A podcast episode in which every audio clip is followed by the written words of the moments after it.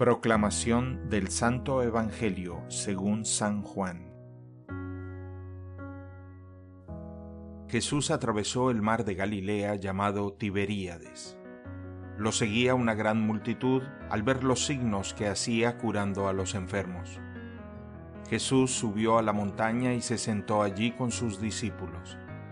Se acercaba la Pascua, la fiesta de los judíos.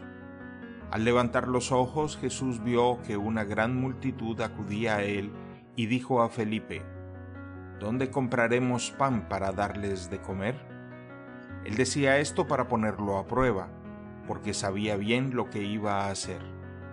Felipe le respondió, Doscientos denarios no bastarían para que cada uno pudiera comer un pedazo de pan.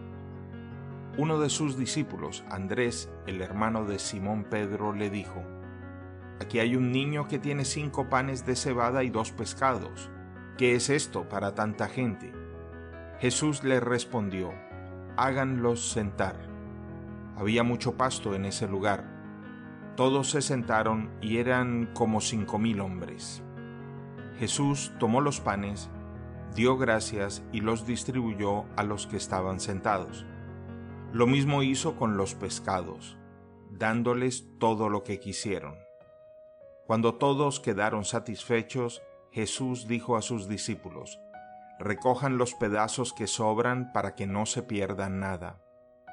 Los recogieron y llenaron doce canastas con los pedazos que sobraron de los cinco panes de cebada. Al ver el signo que Jesús acababa de hacer, la gente decía, Este es verdaderamente el profeta que debe venir al mundo. Jesús sabiendo que querían apoderarse de él para hacerlo rey, se retiró otra vez solo a la montaña. Palabra del Señor.